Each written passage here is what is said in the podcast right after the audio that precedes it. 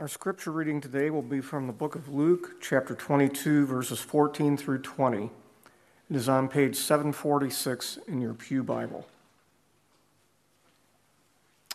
When the hour came, Jesus and his apostles reclined at the table, and he said to them, I have eagerly desired to eat this Passover with you before I suffer.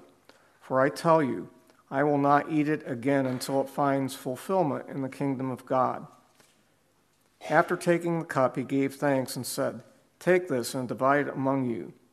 For I tell you, I will not drink again of the fruit of the vine until the kingdom of God comes. And he took bread, gave thanks, and broke it, and gave it to them, saying, This is my body given for you. Do this in remembrance of me. In the same way, after the supper, he took the cup, saying, This cup is the new covenant in my blood, which is poured out for you. This is the word of the Lord.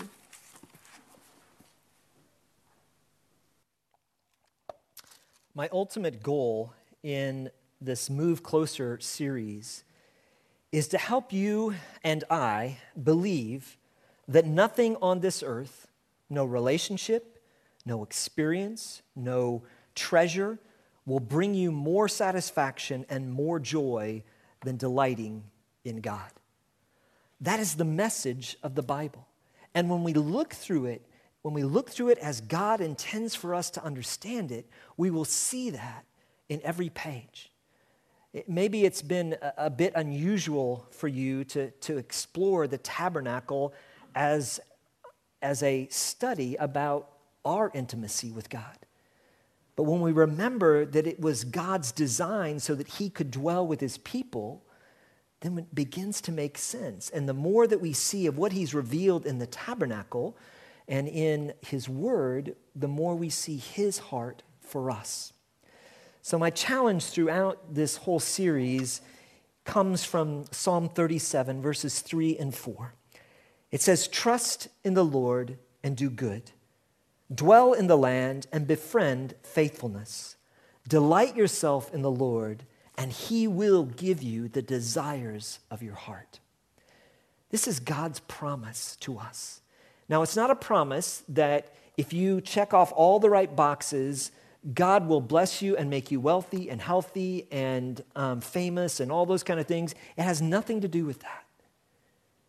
What its promise is, is that when God Himself becomes your delight and my delight, He will transform your heart to desire what is most fulfilling in your life, what is most significant. Because the problem is, most of our desires are actually too small. It's not that we want too much, it's that we desire too little. And what God wants us to discover is that He offers incredible, incredible pleasure in Him. Well, last week we explored um, the Ark of the Covenant, and I want to I want to come off of that and look at this idea of covenant, because covenant in in the Bible is an incredibly significant theme all the way through the Bible. Um, the Ark of the Covenant was called that because it contained the, the tablets that God had written, which was part of the, um, the Torah, the Ten Commandments that were there in the Ark.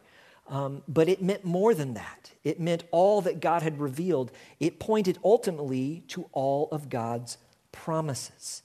And, and so, in order for us to really grab a hold of that, we need to see what Jesus is talking about when he says that at the Lord's Supper, this cup is the new covenant that is in my blood. Here's what he tells us about that in the book of Hebrews. And Hebrews is a great commentary on everything in the Old Testament. It helps us see how what is predicted and um, modeled in the Old Testament points to Jesus Christ and to the realities of heaven and to the relationship that we can have with God. So here's what the author of Hebrews tells us about Jesus. He says in Hebrews 9, verses 15 through 24, Therefore, he, which is speaking of Jesus, if we were to back up, we would see that um, clearly. He is the mediator of a new covenant, so that those who are called may receive the promised eternal inheritance, since a death has occurred that redeems them from the transgressions committed under the first covenant. For where there is a will involved, the death of the one who made it must be established. What, what the book of Hebrews is doing here is it's establishing the legality of Jesus' new covenant, how he has fulfilled the old covenant in that he took our place. He died in our place and fulfilled the old covenant so that he could give us something even greater, something more beautiful. For a will takes effect only at death, since it is not in force as long as the one who made it is alive. Therefore, not even the first covenant was inaugurated without blood. For when every commandment of the law had been declared by Moses to all the people, he took the blood of calves and goats with water and scarlet wool and hyssop and sprinkled both the book itself and all the people, saying, This is the blood of the covenant that God commanded you. And in the same way, he sprinkled with the blood both the tent and all of the vessels used in worship. Indeed, under the law, almost everything is purified with blood, and without the shedding of blood, there is no forgiveness of sins. God is very consistent in his message that what is required to pay the price of sin is death, but it's a price he was willing to pay for us. That's the beauty of the good news of Jesus Christ. And, and what he has given us is absolutely incredible. What, what I want to do today is, is look at the covenants in the Bible. Now, most of the time when a pastor preaches on covenants, he'll go through the covenant that God made with Adam and the covenant that he made with Noah and the covenant that he made with Abram or Abraham and Moses and David and go through all those different covenants. And I'm not going to do that today. For one, I would preach even longer than I normally do, and, and I won't do that to you. But what I want to do is, I want to show you the kinds of covenants that are in the scripture because there are at least four different kinds of covenants, and they are all something that God through Jesus Christ has already done for you and for me. And when we understand their significance, we'll find God is amazing. Now, the word covenant is, is um, a very important word. It comes from a Hebrew word, bereth, in the Old Testament, and it is translated to cut where blood flows. it, it is not sometimes we compare a covenant with a contract, and it is much deeper than that.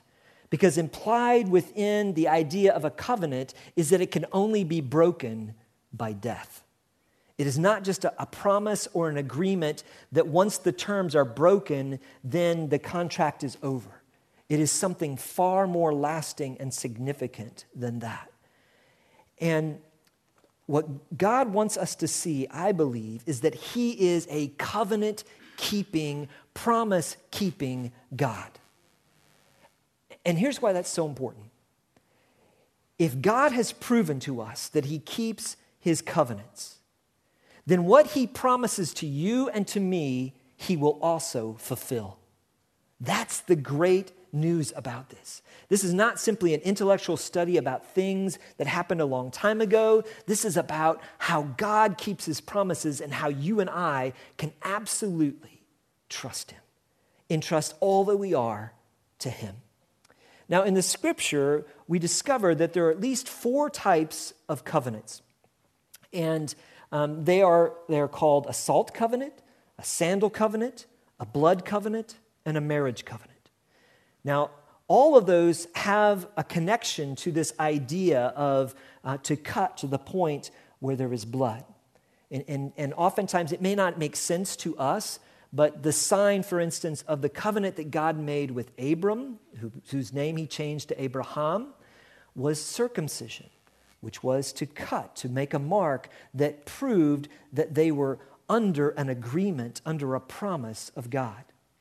But there are other types of covenants that are binding in the same kind of way and significant as well. And what I believe is that Jesus has fulfilled all of these covenants towards you and me. And so the first one that we see first type of covenant is called a salt covenant. And it named, its name comes from an ancient practice where most people would um, carry with them uh, a degree, when, in ancient times some salt because salt was incredibly valuable. In, in fact, um, you, I know for many of you, English is not your first language, so you may not be familiar with this phrase, but um, tell me if you are. How many of you have ever heard, he's not worth his salt? Has anyone ever heard that saying? Okay. Here's where that comes from that comes from the pay that a Roman soldier would get. He was paid oftentimes not in coin, but in salt. Because salt was precious. Remember, in ancient times, they didn't have refrigerators, they didn't have air conditioning, um, they didn't have any way to keep their food fresh except for preserving it with salt. And so it was incredibly valuable. And, uh, and so oftentimes, you were actually paid in salt. And if you were to make a salt covenant, here's what would happen. I'll, I'll pick on uh, uh Alia. Come here. Sorry. You are worth your salt, brother. There you, there you go. Okay, so if we were going to make an agreement together, um, Ali and I would come together and we would agree about something. What's, what's something I can do for you? I like taking risks. What do you need, my friend? All right, here's the covenant I'm going to make with Alia. Alia, I will take you to lunch. Okay? It's good, good deal. It's simple. You could have asked for anything, man. You could have, you could have got a car. Dude. All right, so here's what would happen. If we were to make a promise, a covenant, an agreement together, he would open up his salt, and I would open up my salt, and I would pour some into a miter or here, and you would pour some of his in there. And then we would crush it together. And then we would take bread. Here's some for you and some for me. And we would dip it in the salt. And that doesn't stick very well, but pretend like it did.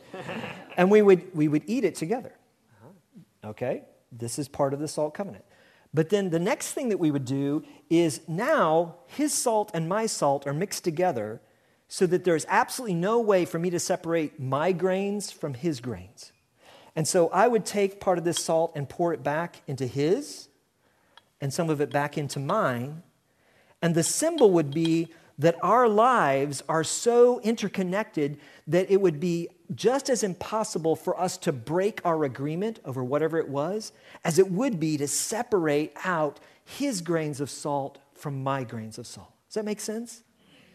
It, it's saying that we are absolutely connected together. And it's a promise that cannot be broken.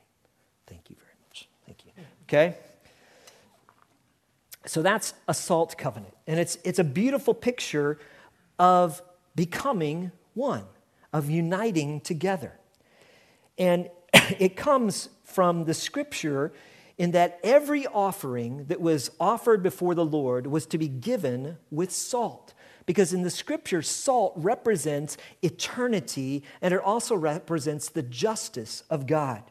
In Leviticus chapter 2, it says, You shall season all your grain offerings with salt. You shall not let the salt of the covenant with your God be missing from your grain offering. With all your offerings, you shall offer salt. In the same way, when you would burn incense in the tabernacle, you would offer that incense mix that we looked at a few weeks ago with salt because it represents, because it lasts and because it preserves, it represents something that is eternal. Not just temporary, not even just lifelong, but a reflection of God's eternal presence. Now, if you were to go to uh, a Friday evening Shabbat meal in a Jewish home, even today, here's what would happen. When you sat down um, at the table for the meal, um, the leader of the home would invite you as his guest, and he would serve you bread and salt. And you would take the bread and you would dip it in the salt, much like Alia did, and you would eat of that. And, and it happens at every um, Sabbath or Shabbat meal. And it was a picture that they would practice as a family throughout generation after generation after generation to remind them of two things about God. The salt represented the severity of God or his justice and his holiness, that nothing can stand against, nothing can erode, just like salt. When salt touches something else, it takes over its presence. So the salt represented, in essence, the fear of the Lord, that He is holy. But the bread represented the goodness, the kindness of the Lord, that God is both holy, severe, and He is kind, gracious. And every time that you would begin your Sabbath meal with that bread dipped in salt, you would be reminded that God is both holy and gracious. And I want to live between those two things. That's the picture of that salt covenant. And it's a beautiful picture that we have even today. Most likely, even when Jesus celebrated the Passover, on the table would have been salt. And, and in, at times, probably somewhere during the meal, they would have dipped their bread in the salt as a reminder of how God's promises, God's covenant is eternal. This is one of the reasons why they actually uh, dip the, um, the karpas, which in the Passover meal, it's the green vegetable, in salt water. It's a reminder of the eternal promises of God. And so when we celebrate, maybe even today, when you partake of communion, there's some salt on the table just as a reminder that God is holy and God is eternal. And the eternal God sent his Son to be with us. And what did Jesus instruct us? Every time we do baptism here, one of the things that I, I ask people to do is to put their finger in a, in a bowl of salt and touch it to their tongue to remind them Jesus said, You are the salt of the earth. It is a reminder that we are His presence, that His life is intermingled with ours, and our life is intermingled with His, that He is our representative in heaven, and we are His representative on earth. Therefore, we need to rightly represent who God is, both in his holiness and in his grace. Jesus fulfilled a salt covenant for you and I. Now, the, the second kind of covenant, um, the salt covenant reflects a union of two people whose lives are so connected that they can't be taken apart. And Jesus has chosen us, and for all who believe in him, he is the promise of God's eternal life. He is the promise that He abides in you and we abide in Him. And it is a life that is intermingled with Him that cannot be separated. Well, the second one that I, that I mentioned is the sandal covenant. And this one seems even stranger than the salt covenant to a certain degree. But what you need to understand is that in ancient Israel, um, you, like my, anybody like my sandals? Okay, they're obviously not mine. We've Actually, we have absolutely no idea whose sandals these are. They were in our closet, so I don't know where they came from, but they are now official sandal covenant covenant sandals. Yes, that's what they are. Here's what would happen in ancient Israel. Um, today, if you were going to mark off your property, you would have a, um, a surveyor come and you would draw the lines and you'd put down a stake at the corner of your property to show where your property began uh, or ended and another person's began. Well, in ancient Israel, what they did is they would take their old sandals, and that's exactly what they would do. They would mark the corner of their property, and then they'd put a, a rock on it, and they'd say, okay, that, that sandal, the one that's really, really smelly over there about on the other side of that hill, that's mine, that's the edge of my property. And your property is on the other side of the smelly sandal. And so it was, the sandal covenant was about inheritance, about what would be passed on to the next generation. And it comes into play in our life from the idea of the book of Ruth, where there is a kinsman redeemer. Ruth had married into a Jewish family, and um, and she was redeemed by Boaz, who was a relative of Naomi, her, her mother in law. And when he made an agreement to marry Ruth, he became the kinsman redeemer in that he would pay the price required to make sure she had the inheritance that would have been due to her family. And he paid that price. In the book of Deuteronomy, I'm not going to take the time to read it today, but in the book of Deuteronomy, in chapter 25 through 5, it talks about the responsibility if a, um, if a man died and he left his wife without any heirs, then it was the responsibility of a brother to take that wife as his own and to raise his raise and to have children that would be in the name of the son. And he would be called a kinsman redeemer. He would be one who was carrying on the rights and the inheritance of, of his brother. If he didn't do that what the book of Deuteronomy says is that the woman had the right to go up to the man in the public square, take his sandal off of his feet, and spit in his face and say, You have not agreed to your responsibility. And he would be known from that day on, the scripture says, as the man who lost his sandal. He, it would be a shame. This is also, by the way, in the Middle East, sometimes maybe you've even seen this in a press conference. When a leader does not fulfill their promises, one of the things that they do to protest is they'll take the sandal off their foot and they'll throw it at them. Now, I'm hoping nobody throws anything at me today, but if, if, I, if I mess up, go for it. It's a sign that you hadn't kept your promise.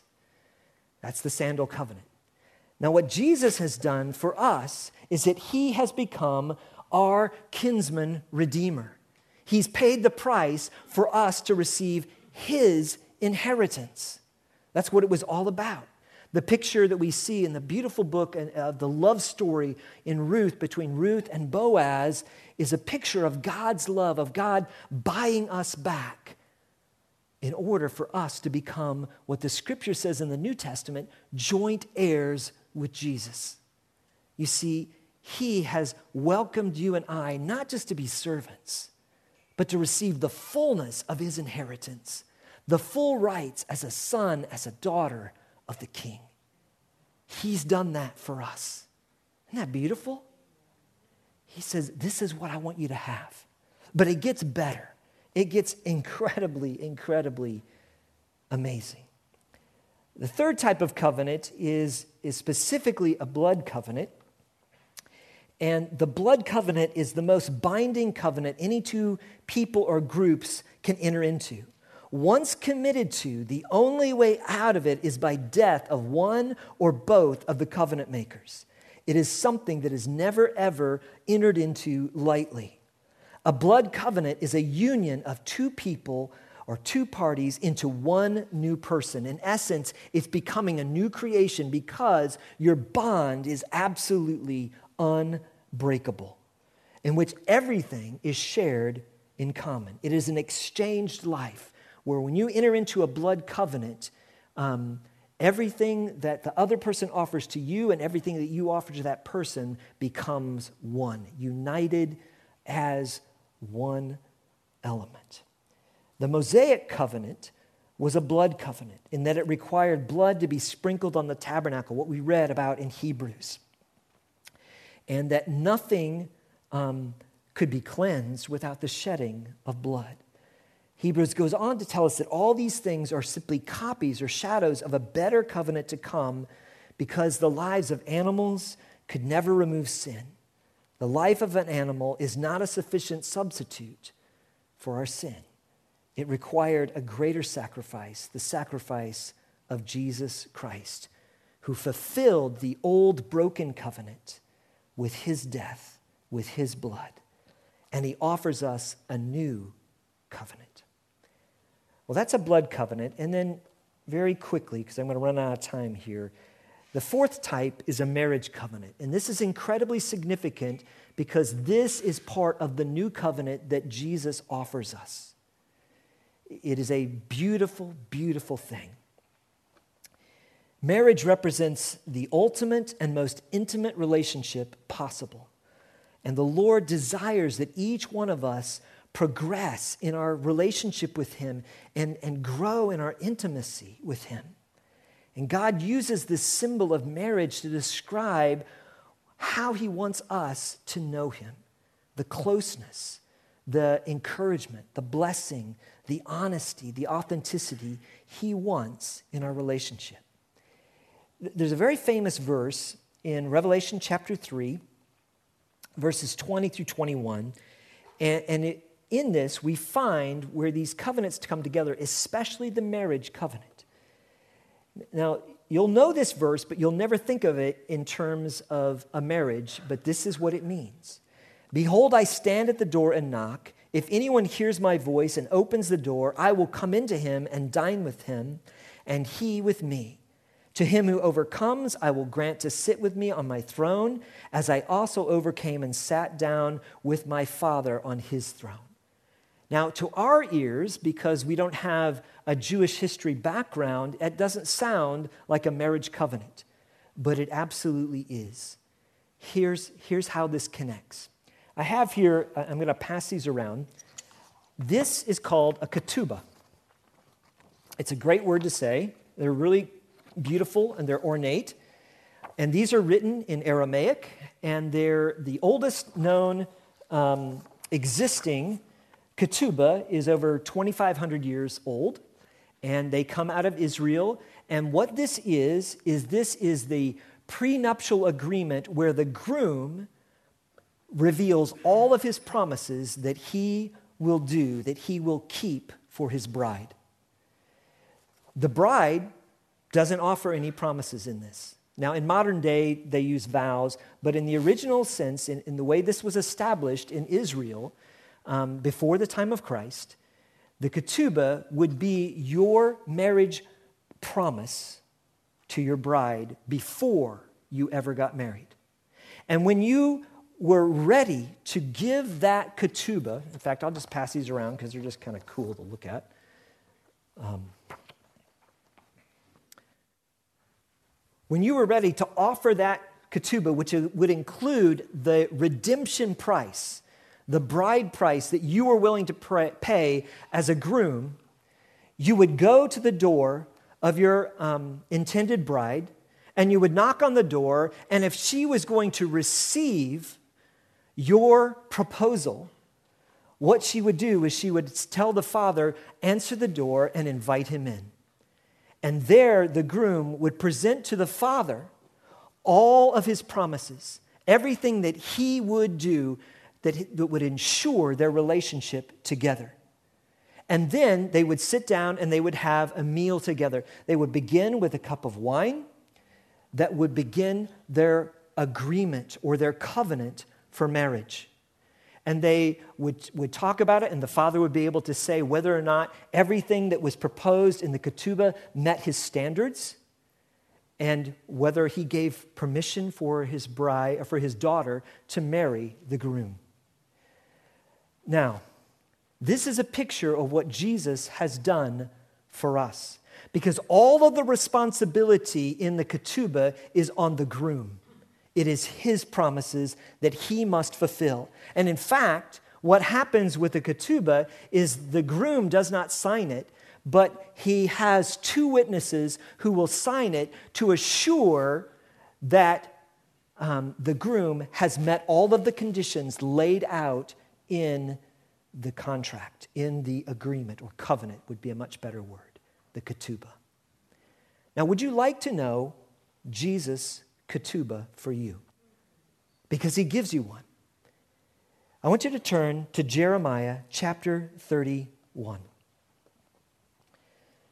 This is what God offers us in his new covenant. Jeremiah 31, verse 31. And I want you to listen for the I will statements in here because these are God's promises to us. Behold, the days are coming, declares the Lord, when I will make a new covenant with the house of Israel and the house of Judah. Not like the covenant that I made with their fathers on the day when I took them by the hand to bring them out of the land of Egypt. My covenant that they broke, though I was their husband, declared the Lord. You see how the marriage part was, was intended to be a part of the original covenant that was broken. God always reveals himself um, as one who loves his people as a groom loves his bride. That's why in Ephesians, where it says and implores husbands to love their wives as Christ loved the church and gave himself for them, that picture runs all through the scripture. Because this is what God is promising to us. And here's what he says But this is the covenant that I will make with the house of Israel after those days, declares the Lord. I will put my law within them, I will write it on their hearts. I will be their God, and they shall be my people. These are, these are wedding vows. And no longer shall each one teach his neighbor and each his brother, saying, Know the Lord, for they shall all know me, from the least of them to the greatest, declares the Lord. For I will forgive their iniquity, and I will remember their sin no more. That's the promise. This is the, the wedding proposal that Jesus is making to us. And understand, this was a binding contract that could not be broken. When we read about in, in the New Testament how Joseph was espoused or engaged to Mary, it means he had already given her his ketubah. He had already made the promises of all that he would do as a groom, all that he would provide. And when he found out that she was expecting, he sought a way to not shame her because he loved her. But he was willing to fulfill all of his promises. It was the same kind of agreement. And it's what, where all the responsibility was on the groom. This is what Jesus does for us. The responsibility is on us. And here's the blessings of what he offers us. He says, knowing God personally, they shall all know me. No longer do we need human priests to intercede on our behalf. Through Jesus Christ, we can know God personally and intimately.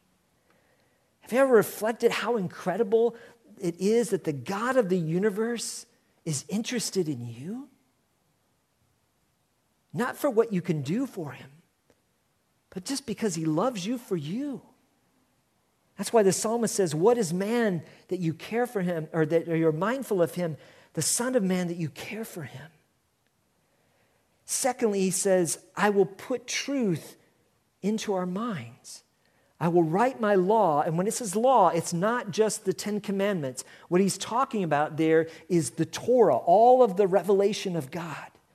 The complete revelation of who God is, he wants to teach into your mind and my mind. That's why his word is such a treasure. And why his Holy Spirit will teach us when we immerse ourselves in his word, he will show us his promises his goodness, his greatness, his holiness, so that we can grow closer in intimacy with him. He also says that he'll not only put his truth on our minds, but his promises will be written in our hearts. He'll give them to us in a way that we understand and that transforms us into a new identity that finds its source in the love of our Savior, Jesus Christ. Those promises are all true in him. He also says, I will give you forgiveness of all your sin. God, in his new covenant through Christ, completely forgives us of our sin. In fact, Psalm 103, verse 12, says that God separates our sin as far as the east is from the west. In other words, it's separated in such a way that it can never meet again. That's his, the beauty of his promise. And what is more, it's not only separated from us, but did you see what he said? He says, Their sin I will remember no more. Now that is a miracle. Here's why that's a miracle, because I don't want you to just gloss over that. God is omniscient, He knows everything. So, how is it He can forget our sin? Charles Spurgeon puts it this way It is a wonderful thing when the omnipotence, which means the all power of God, overcomes his omniscience, his all knowing. When the omnipotent love will not allow his omniscience to recall. Their sin I will remember no more. He doesn't remember it because he laid it all on Christ.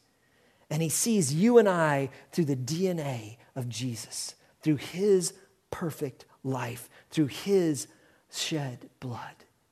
That's what he does for us. Now it gets, it gets a little, little better, and I know I have to hurry because we're out of time. Turn over just a page, if you have your Bibles open to Jeremiah, to Jeremiah 32. Verses 38 through 40 gives us more of this ketubah. And if I had time to really unpack it, it's absolutely amazing because it's laid out like the five books in a traditional ketubah is laid out like the five books of the Torah, the, original, the first five books of the Bible. He says this They shall be my people, and I will be their God. He's repeating the wedding vows. Then I will give them one heart and one way that they may fear me forever for the good of them and their children after them and I will make an everlasting covenant with them that I will not turn away from doing them good. But I will put my fear, it's like the salt, in their hearts so that they will not depart from me. What he's saying is that we are going to be united with God in a way that it cannot be broken. We'll have union with God. He will give us one heart. That's why it's so important to the Lord Jesus that you and I live in unity with one another because it's a reflection of our union with God. And how beautiful it is when people from every different tribe, tongue, and nation come together as one in Jesus Christ. And he says, I'll put my fear in their hearts, which is the beginning of wisdom, the sense of awe and reverence for who God is, and yet he embraces us with his grace. And it says, They will not depart from me. God gives us the assurance that we cannot depart from Him because He is faithful, not because we are. That's what God is offering you and I. That's the new covenant He instituted at the Lord's Supper. So when we think about Jesus taking bread, breaking it, and saying, This is my body given for you. He's saying, I'm giving all of my life to you as a groom gives all of his life for his bride. I am making promises that the only way they could ever be broken is if I could cease to be who I am. In fact, in between the two passages that I read, God says basically that. If he could quit being God, that's the only way that this covenant would be broken. But he can't quit being who he is. So he offers himself to us in the bread. And then he says with the cup, This is the new covenant in my blood, which is poured out for the forgiveness of sins of many. And if we were to, to follow and trace through the, the whole process of the ketubah, you would find that the next thing that, that happens is as they have a meal, they have a ceremony together where they seal the promise with a glass of wine. That it seals the covenant. Then the witnesses will sign it, and they wait for the marriage supper to consummate their marriage. And that's why Jesus also said there in the New Testament that he would not drink of the fruit of the vine until he drinks it with us together in his Father's kingdom at the marriage supper of the Lamb. All of this was a beautiful proposal from the God of the universe to you, saying, Will you come to me and find life in me? Find union in me. Find wholeness in me. Find forgiveness in me. That's the covenant God offers us. So today, as we partake of the bread and of the cup, let us do so with a sense of wonder at what God has done for us. He's made all the commitment. Now, when I read that in Revelation chapter 3, he says he stands at the door and knocks. He says, if anyone will open to him, he will come in and eat with them and dine with them. And then he goes on to say, to those who overcome. And in fact, the letters from that point on that Jesus writes to the, to the seven churches, to his bride, he repeats that phrase over and over again to him who overcomes. What that means is that the bride's responsibility was to be pure, to allow the love of her groom to transform her in purity, to overcome the temptations of this life, to overcome the weakness of our flesh to be so consumed with the love of the groom that she would live in purity. That's what Jesus asks us to do as well. That's why we are not to take the Lord's Supper lightly, because he calls us to overcome, to come in purity. And the great news is, he's so gracious that if we confess our sins, he's faithful and just to cleanse us of our sins, forgive us of our sins, and cleanse us of all unrighteousness. In a moment, I'm going to invite the worship team to come up and to, to first partake of the Lord's Supper. But today, as you come and receive it, I pray that you will come and receive the cup and the bread with a sense of wonder of, what God has already promised and done. He has fulfilled all of these covenants because he desires us. On the table, there is both regular bread and gluten free if you need that. And we have um, both wine and juice. If you take of the juice, we now have um, some reusable cups. And so I just would ask you after, afterwards to either bring it back down front or there's a box out in the foyer where we can collect those and wash them. But I invite you to come to the table and honor the Lord. Let us pray. Dear Heavenly Father, your love for us is so incredible that you are willing to give your Son for us. Lord Jesus, what you have done, the offering of your love, your ketubah, your promises to us, are more than our minds can imagine. Thank you is too small. So, Lord, in place of a simple thanks, we give the only thing we have to offer. We give ourselves to you as you have given yourself to us. By the power of your Holy Spirit, would you enable us to overcome, to live lives that look more and more like Jesus, to pursue our love for you in such a way that it transforms everything about our identity, everything about our life. Lord, we thank you for what you have done. You took bread, Lord Jesus. You broke it and blessed it and said, This is my body, which is given for you. Lord, thank you for that gift. We praise you for your goodness. We thank you, Lord, for the cup. We ask your blessing upon it as we partake of it as your church. Lord, thank you for the forgiveness of sins that you have given to us through Jesus Christ. We do not receive it lightly, but we drink it in remembrance of you and in anticipation that one day soon you, Lord Jesus, will return as King of Kings and Lord of Lords. Bless this time, we ask. In Jesus' name, amen.